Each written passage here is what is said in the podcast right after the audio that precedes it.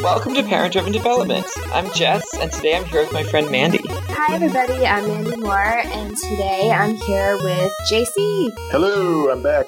At least today. And uh, I'm JC, and I'm here with my friend Chris. Hey, I'm Chris Sexton, and uh, today we are talking about fear mongering and inducing panic and living in a world that has these things happen to us as parents all the time. So, to get things going, we were talking about a little bit before the show, we were talking uh, about a couple of things. And I think specifically, there was some stuff that had happened in the not too distant past about kind of scary stories happening for, you know, kids that are online. You know, the examples that I saw were like YouTube, you know, Snapchat and that sort of thing. So has anybody here had any firsthand experience with their kids running into this sort of stuff? So, just to be clear, we're talking about Momo, right? Well, uh, there was Momo, and then there was some other things around it, like an article that I'd read and uh, I dropped into our Slack channel earlier about people splicing in suicide tips for children into videos on YouTube. Mm, yes. Which very, very much along the lines of Momo and Filthy Frank uh, and all of that. This is one of those times when I'm really glad I have a four year old and he's not just free reign of YouTube yet. Yeah, actually, okay. So you asked if we any had any firsthand experience. My daughter is ten, almost ten, and she actually had no idea about any of this until I brought it up to her. she has free reign of YouTube. That's a whole different conversation. Judge me all you want. I said to her, I said, Have you seen anything weird on YouTube lately? And she was like, No, why? And I was like, no reason. And she's like, well, I feel like there's a reason you just asked me that question. not, not an idiot, mom. Yeah. and and I was like, well, apparently there's this thing called Momo, and they talk about you hurting your parents or yourself, and I'm not really sure exactly, but it's all over the news and on Facebook, and yeah, if you see it, like, can you just not listen to that?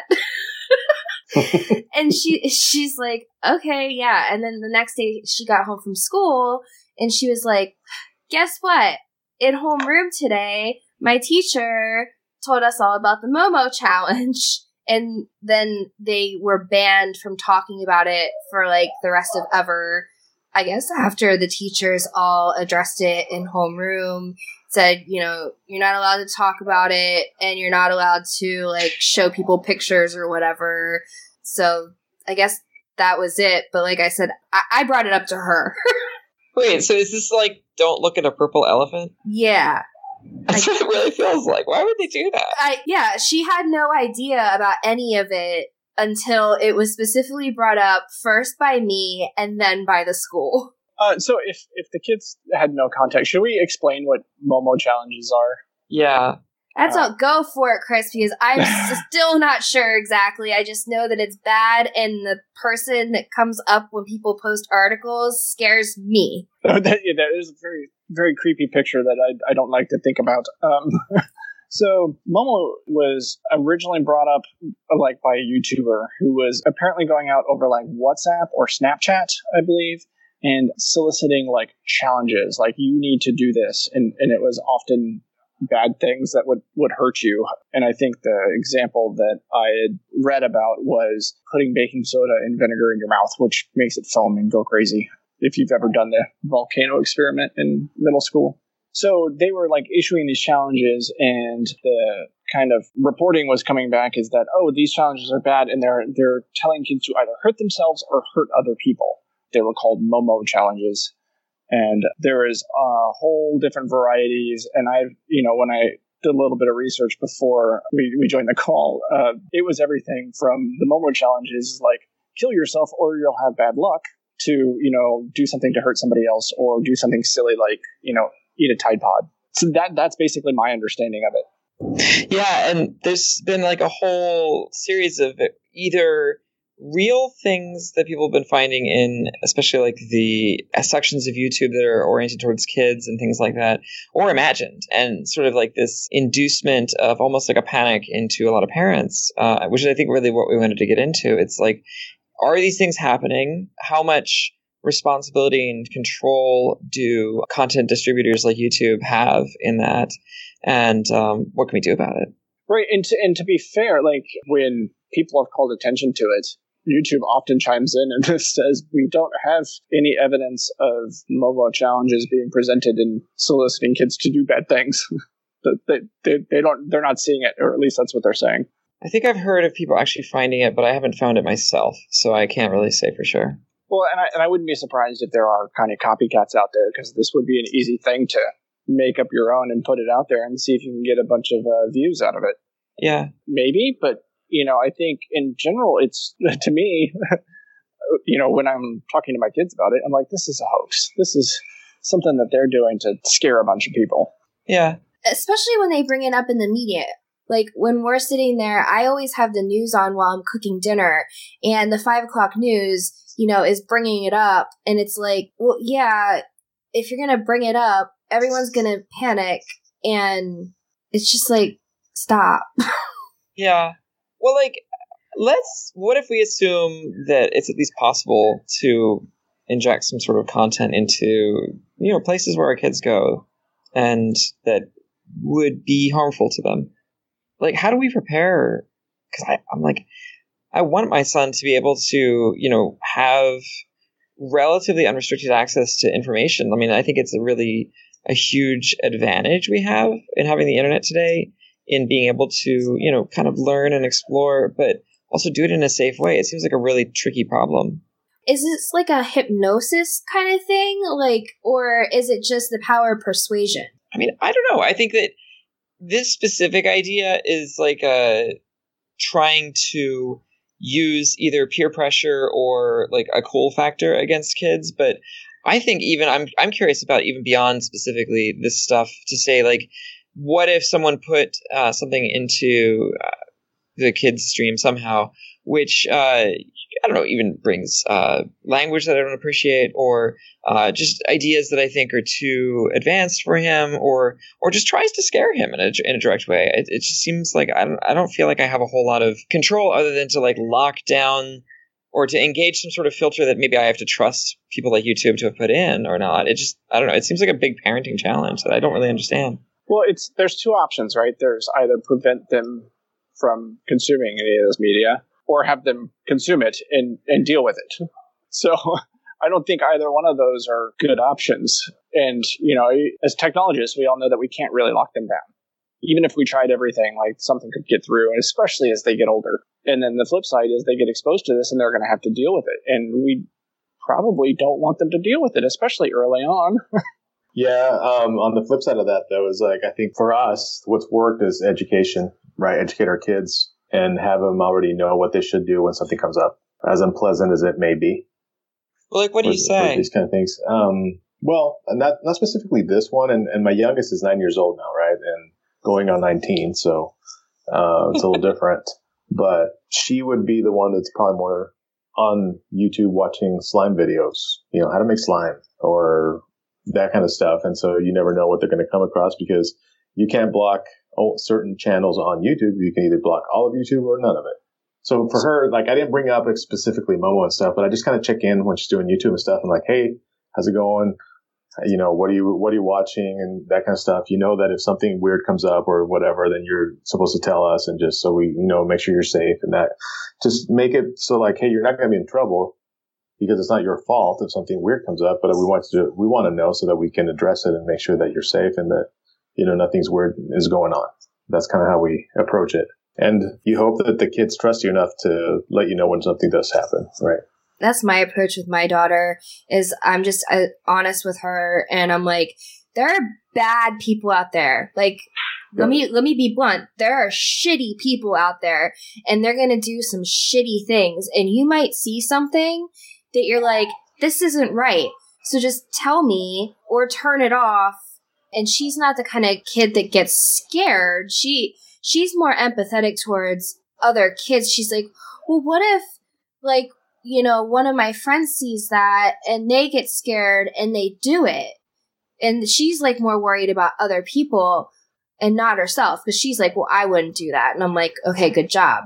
But she's like she's worried about her friends and what to tell her friends and and that kind of thing because I, I guess some of her friends kind of go to her for like advice or I don't know, look up to her or whatever. But I tell her, you know, there's to be bad stuff out there and you're to see some weird things. And if it feels weird or icky, turn it off. Yeah, I think the, the approach that we've had has been very similar in that it's just a um, education communication thing. Mm-hmm. And what, what we tried to do very purposefully was uh, talk about, uh, you know, all of the awkward topics like frequently just because the more you do it, the better we get at it. And the more you do it, like, you know, there's lots of eye rolling and, God, not again type reaction, but just to have it always there and constantly remind them, uh, you know, from everything. Um, well, and it makes uh, it comfortable for them to then it, it's no longer like a weird thing after a while, right? And they're willing to talk to you about it. Absolutely. And I've had friends that you know, I, I, watched them raise their daughter, and they constantly did the same thing, and in front of other people, and you know, and all of this sorts of things. Of you know, be careful, watch what you see, like watch how people treat you, pay attention, and just constantly bringing those things up, like gets them acclimated to dealing with it in a way that I feel like helps out. You know, when we read these articles, we sat down and like, hey, have you seen any of this stuff? And they were used to us coming in and asking those questions, and they're like, oh, uh, yeah, no. You know, to some extent. So my personal take, and, and you know, coming from a place where I feel like I have a lot of privilege and ability to like distract my son in other ways, and I, maybe that's part of it. But like, I feel like people who are scared of their children seeing things like this on the internet are kind of abdicating their responsibility to some extent to teach their kids. But I'm sure there's a lot of things that get into people's lives and, and make it challenging to have these kind of conversations, I guess. But it's hard for me to say for sure. So I come from a background where I my access to to things like which television shows and movies and whatnot that I watched was very limited. And I also went, you know, a lot of the school friends that I had were also extremely limited in those very sheltered households. And my takeaway from being raised in that situation was that when finally set free in the world, would you know, most people were just going crazy because they had no they had no context. They had no idea. They didn't know what was out there because they'd been sheltered the whole time. And so I like vowed that I wasn't going to do that. Yeah, it's funny. So my uh, media intake was regulated, but not nearly as limited as like I grew up with this neighbor down the street who had a much more tightly controlled media intake. And I noticed that once he left the house, he just like binged constantly. Whereas I think I'd, I'd been given sufficient freedom to develop good habits around that. So I, I like that line of thought too yeah, at some point you need to let the kids govern themselves in some aspects of things, right? So it's a gradual process, I think. But if it's consistent and they're growing into it, then it's easier as they get older. Yeah. My teenagers, for example, we don't really monitor a lot. Mostly just like, hey, make sure you go to bed by this time because you know you have to be at school at a certain time or you have to do this just reminding them of the regular stuff like study and shower. I, I don't want to deal with you in the morning if you're exhausted. Use deodorant, that kind of stuff. But no, as far as their media intake, they might be downstairs watching a movie or playing a new video game that they got, and then they'll get through it and they're done and move on. So if you're not blocking or filtering anything, are you checking what was we, so so for our yeah so we haven't you know our kids we have a family iPad really the kids have iPads from school but those are pretty locked down and my my internet at home, we use I think OpenDNS. I can't even remember. It's just been set set up forever now. Uh, so that filters, you know, a lot of stuff. Uh, K through 12 style filtering, I think, is what it does. Uh, but we still monitor, and and we they know that we'll monitor, and we can spot check anything we want. That's kind of the deal if they want to have their own devices, and we you know can look at histories and stuff like that. So they're they know that we're watching, um, even though we're not really I don't think they feel it's intrusive because it's not really. We don't do it that much, but we, we can if we think something is not right. And that's when we exercise that option to be able to review things. Um, so it's, it's worked out so far, I think. Yeah, we have a similar policy of like, hey, we're to like, you know, we get, we got your phone and we're to read text messages and, you know, see what you watched on YouTube. It's not very often, but we definitely go through and we let them know we're doing it like we're not trying to hide it or be sneaky right. and right, right. You're and explain why. Like, like, hey, we're doing this because we're worried that somebody might be bullying you or you know be feeding you bad information and that will hurt you. right. And I think if they understand it's for their own good, um, that you really just have their best interest in mind, then it makes the communication lines more open and free, right, between the, the kid and you. And I think that helps with this whole like scaremongering, safety issues, and whatever that people come across. I think it just kind of mitigates that somewhat. Yeah. Well, how much do you think that we, the four of us, are, are comfortable with this more because we understand the internet versus like, uh, so, so Josh Puetz normally on the panel sadly was not feeling well and could not make it, but did some really great research into this. And he was equating this to some extent with not just previous like internet legends like Slenderman and stuff, but also generally moral panics at large. Like, for example, the the Paul is Dead Beatles song, or uh, D and D Dungeons and Dragons in like the 80s and 90s. Like, you're you're introducing Satanism and stuff like this. And, and Josh was arguing that this is uh, maybe in a line of thought that uh, when parents don't understand a medium or a system or something, then it's much easier to introduce these kinds of moral panics and fear uh, brigades. And so I'm wondering, like, for my friends, well, and to be fair, I don't have any, I don't know very many people who don't really understand the internet, but I know plenty of people I work with who don't. And I don't know, maybe they are more easily frightened by an abuse of uh, even a potential abuse of YouTube because they don't understand what they could even possibly do about it. And maybe it feels like YouTube is invading their lives without any kind of control. I don't know. So I think that's this is very relevant to the example where there was a reporter for the Washington Post written up this thing about how suicide tips for kids are getting injected into YouTube videos. And knowing how YouTube works, I'm like, that's not possible. Like I can't go and inject a clip into somebody else's video. And I went back and, and my wife brought it to me, who, who isn't a software developer, but is fairly, you know, she's very technically savvy and gets this stuff. But she's like, wait, is this possible? Because if this is possible, it's terrifying.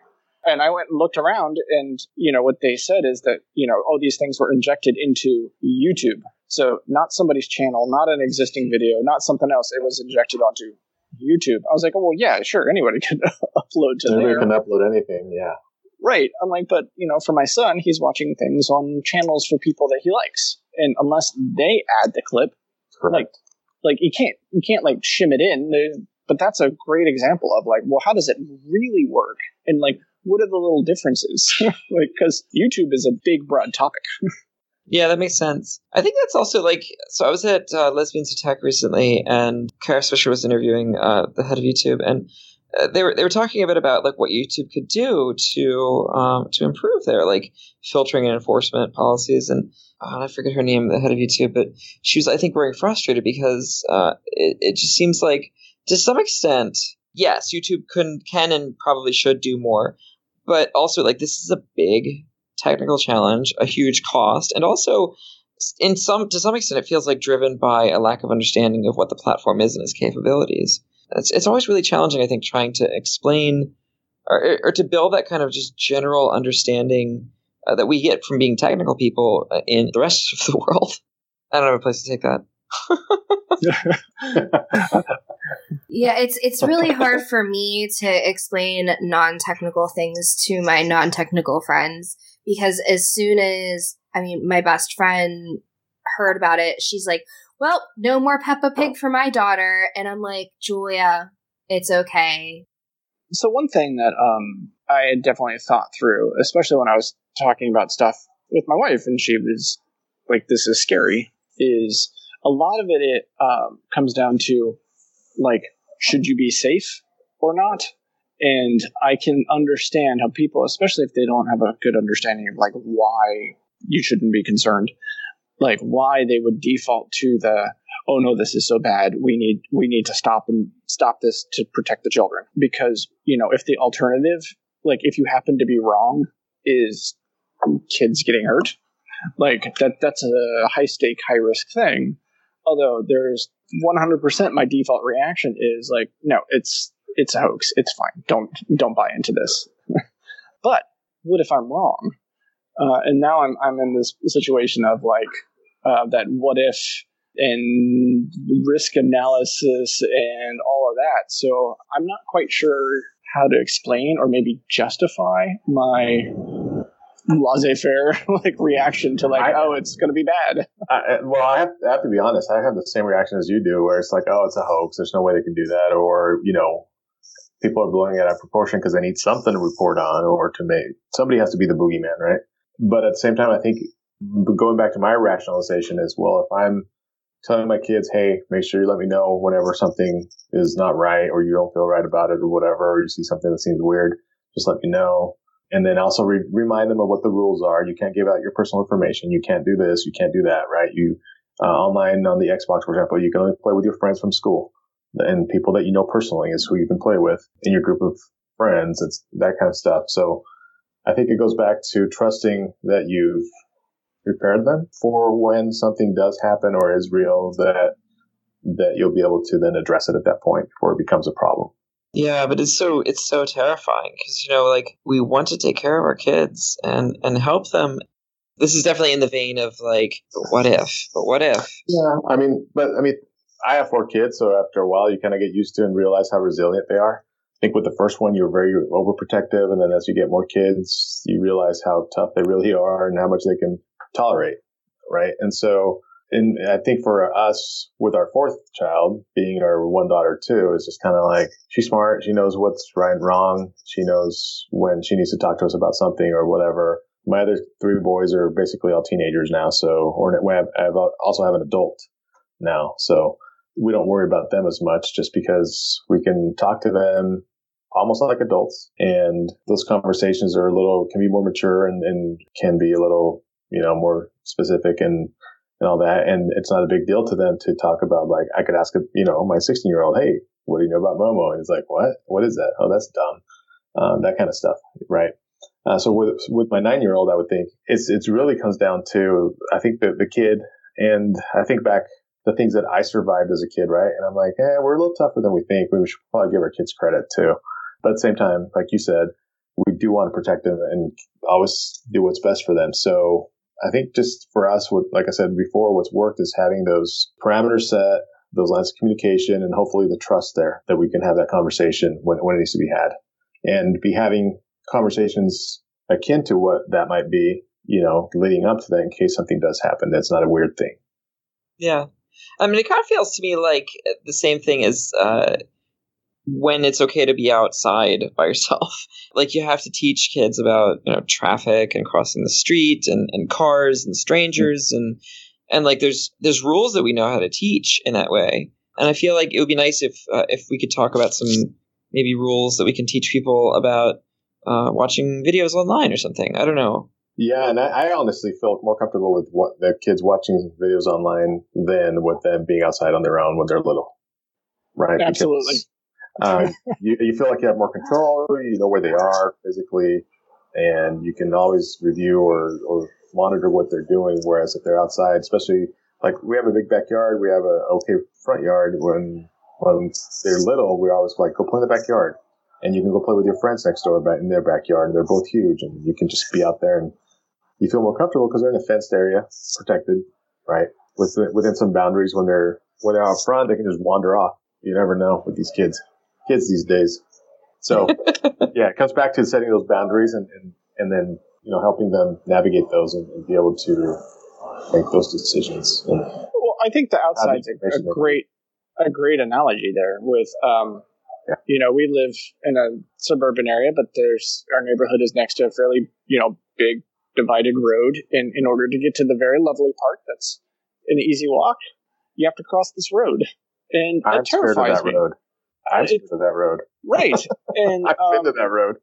and they they know like they know what to do. I, they're scared of car. They're very cautious every time I've been there. Like you know, often they're like, "Dad, you're too close to the curb. Like back up. Like what are you doing, you idiot?" And um, so I know they're paying attention, and I know that they'll be fine. Like, but something always, you know, it's always like, "What? But what if?" And then I'm like, "Oh, that's the exact same mindset that folks have with media and other things like that." I'm like, "But what if?" And yeah, uh, at some point I just have to ignore it and let them go to the park because they have to. like they have to learn to do that. Yeah. I'm the parent that lives by you can't be the what if parent. Yes, there are horrible things that happen every day. Yes, children get abducted.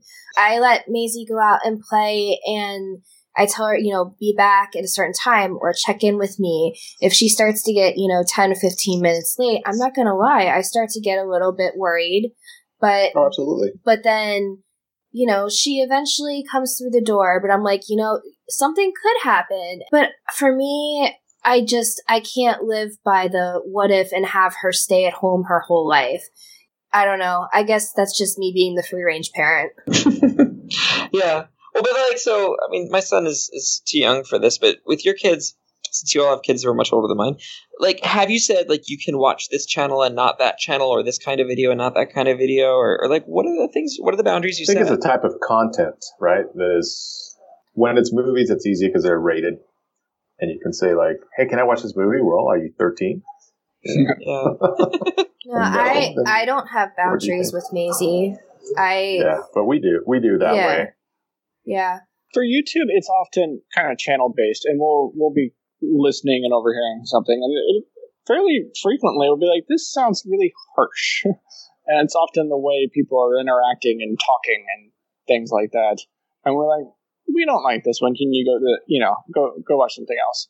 And you know, it's to the point where every single time we bring that up, it's like, "Oh, okay," and then then happily moves on to the to the Well, next thing. often I'll hear her like you know like in the world, it's like in Roblox or Minecraft. Some kids are more bullying than others. She has a tendency to try to stick up for the person who's being bullied, and I'm like, you know, that's sweet, that's nice, but you getting into an internet argument, it's not doing anything. It's not worthwhile.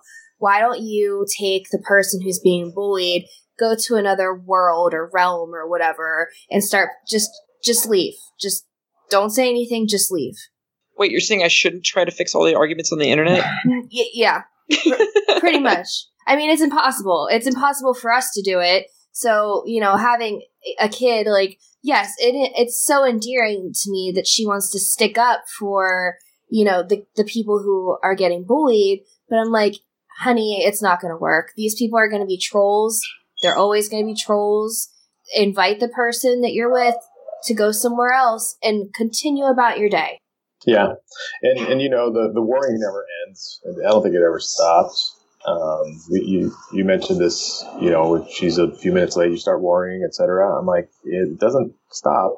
Um, I think I shared with uh, our our panelists here a few weeks ago when uh, my kids were had been gone an hour after a basketball game that we all headed home at the same time and said we're just going to drop by Target for a little bit, and I hadn't heard from them, so I texted them to see, hey, what's going on? Where are you guys? It's been an hour, right?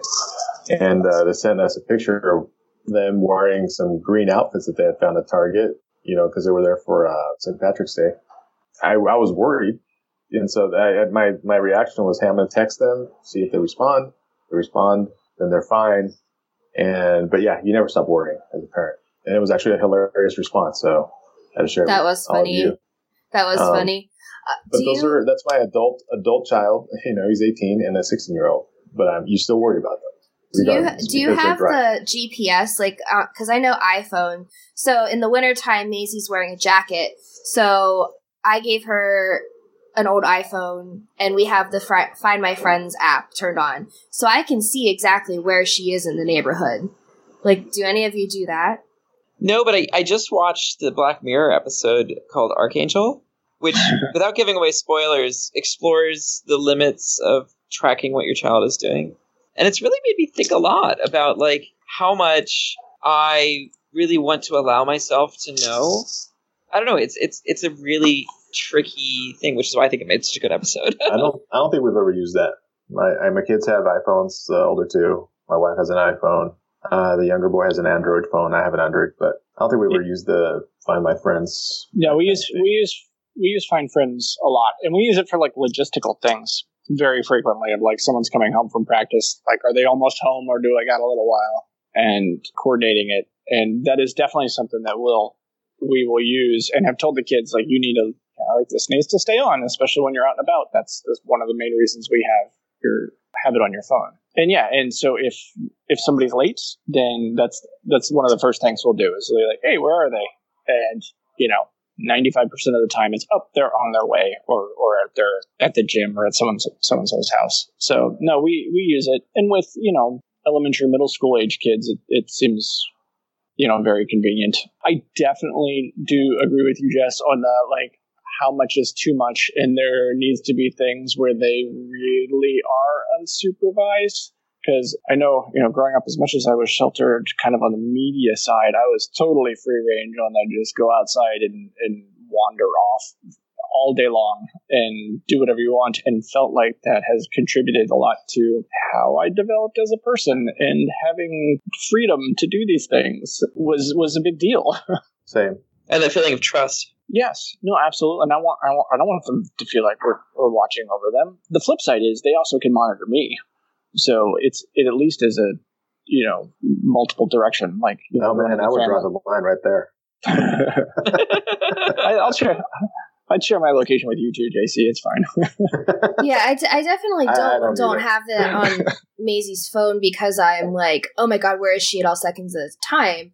I just have it on there that like, you know, if she was put into the back of somebody's trunk, I can say to the police, I have this app. Here's where they are, kind of thing. So related to that, and that's definitely something I've, I've thought about, is one day I went and picked up my, my daughter from school, and um, she came out to me in tears, and she's just like, "Dad, somebody stole my phone." And I smiled. I said, "Oh, like, oh, like, wait, that's all you're crying about? That's fine." You know, and to her, it's a preteen girl. It's like, you know, it was like her prized possession was her phone. Um, this is a big deal. And I was like, "Oh, no problem." I'm like, and I pulled up, you know, Find Friends, and we looked up, we looked up where her phone was um, and we're able to go to this person's house and knock on the door and be like, "Hey, um, uh, daughter's phone is here," and you know they called their kid out, and sure enough, it was in their backpack. So you know I've reaped the benefits of doing that, um, or, or or more specifically, my daughter has had the benefits of, of us tracking the phone because we could go and find it when somebody you know at school swiped it. I hope you played it up like a Sherlock Holmes thing or Carmen Sandiego style stuff. I don't know. You know, that would have been Uh, awesome. Well, she really likes psych, so I should have done the like the psychic. I sense my my ph- the, the phone is in here. like Yeah. So before we get to uh, genius fail moments for the week, I was just thinking like, okay, so say our kids are on these on YouTube or TikTok or whatever these kids do these days, uh, and they do see something and they tell us, okay, what do we do? I think you can always flag, like on YouTube, you can flag stuff, you can report it because there's content that's not allowed to be on there. So you can always do that. Start there. So, uh, related to that, um, we had an experience recently where uh, one of the kids that goes to my daughter's school reported, like, had made threats, like, to the school. So, what we did was we just called the, you know, non emergency police line. And apparently weren't the first people that had done it. But that was a total, like, hey, this came up. This person's making threats. This is clearly not a, a cool thing. So, I think it depends on, on what it is. Like, if it was something creepy on YouTube, yeah, I just hit the report button. But if it's a, hey, I'm going to bring a gun to school tomorrow, then yeah, we just call the police. And keep your kid home. Actually, the school the next day, you know, like sent out a thing saying, "Yep, it's being taken care of." However, any absences today will be excused if you if you feel the need. So I, I was actually very happy with how they handled that in the end. Um, we've had those in our high school a few times in the last couple of years, and they've handled it really well. I think so. I think they're they're prepared as far as communicating goes. As far as nothing happening ever, you know, you Yeah. never know. But No, it's depressing that they're so good at handling this. mhm. yes, exactly. Yeah. that was kind of my point. I was like, it's kind of sucks that they have to be so good at this. yeah. Uh, should we move on to genius fail moments? Let's do it. So I guess I can start. Uh, it's a small thing, I think. So I play music. Uh, I played an open mic last night, and uh, I'll be practicing sometimes. And uh, I usually keep my setup in the basement, you know, away from people. Uh, and uh, my ex and I uh, split. Uh, complicated living arrangement. I think I may have talked about it before, where we share the same house. and pass our son kind of back and forth, but try to keep our lives somewhat separate, even though we're in the same space. So, I, anyway, last night I was going to practice before my gig, and I went downstairs and I heard my son be like, "Oh, I want to play too." and we've started him on ukulele lessons, and so my ex is like, "Well, how about you play your ukulele?" And he's like, "Yeah, I want to play my ukulele." And so, uh, apparently, I'm setting a good example in uh, in playing Awesome. music. So I'm really That's excited awesome. about that. Congratulations. Every time I ask my kids if they wanted to learn how to play the guitar, they're like, no. So, fail. I go next. I've had about what eight months of build up for this, so I've got a lot of stuff to go over. I'm just kidding. Um, but this has been my oldest. You know, turned 18 back in September. His senior year, and uh, did all the sports stuff. Uh, play, they played football. He and my sophomore. They they were on the football team, and then after that, they're varsity wrestlers, so they wrestled. And that ended uh, two Saturdays ago uh, for my oldest. So he's done, done. And every time I think about it, I almost want to cry because uh, it's been so fun and, you know, it's kept us so busy. It's been such a big part of our lives for the last four years uh, during high school, every weekend that it's, it has this finality to it. So, uh, you know, genius moment would be that, hey, we were there at pretty much every single thing he ever did. And it's been awesome. And I took thousands of pictures and video and all kinds of stuff. And I have that. And he may not appreciate it right now, but in about 10 years, he's really going to like looking back and, and seeing that stuff. Also, uh, you know, kind of a word of caution and advice is like enjoy it because it does come to an end. So for all you with kids, um, just make the most of it while you can because at some point there's not going to be something to do on the weekend for kids sports or something. Maybe grandkids in the future, right? But right now for your kids, it does come to an end and it's super tough uh, when you've been involved with it. Yeah, it's really cool. It's beautiful. Well, so I will chime in with one uh, very similar vein.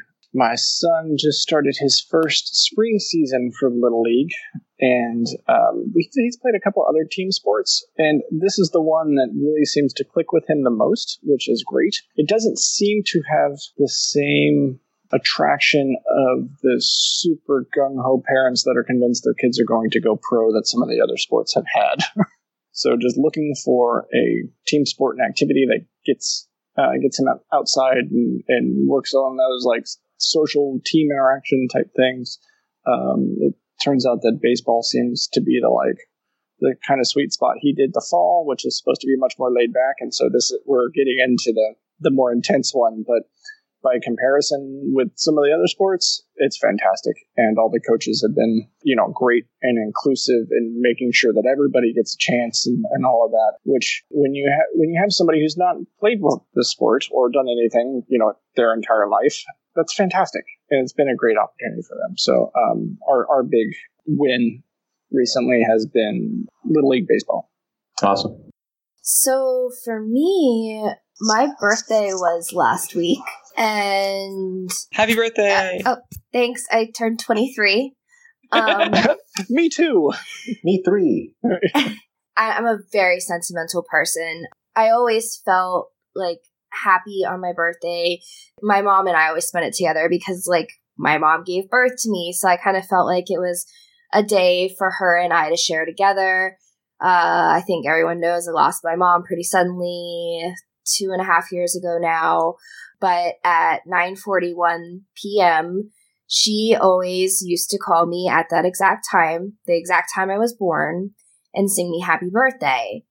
And uh, last year, I set an alarm on my phone for 9:41, just so it would the alarm would go off, and I said a birthday like "Happy birthday, I love you, love mommy."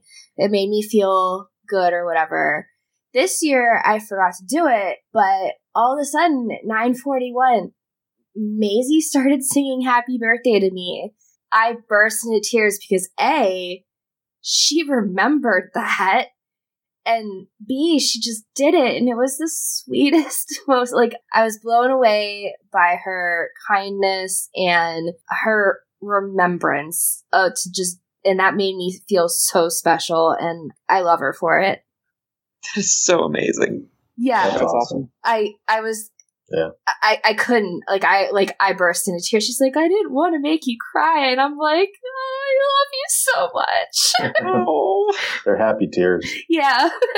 yeah. Bursting into tears here. Yeah. I was so happy, but yeah. Oh, that's so cool. Well, on that note, yeah. Should I take us out? Yes, take us out. Well, thanks so much for listening to the Parent Driven Development Podcast. We'd love to hear from you. If you have questions that you'd like us to chat about on air, email us at panel at parentdrivendevelopment.com or find us on Twitter at parentdrivendev. And if you like what you hear, please support us on Patreon. Patreon.com slash parentdrivendev or rate us on iTunes. Thanks very much.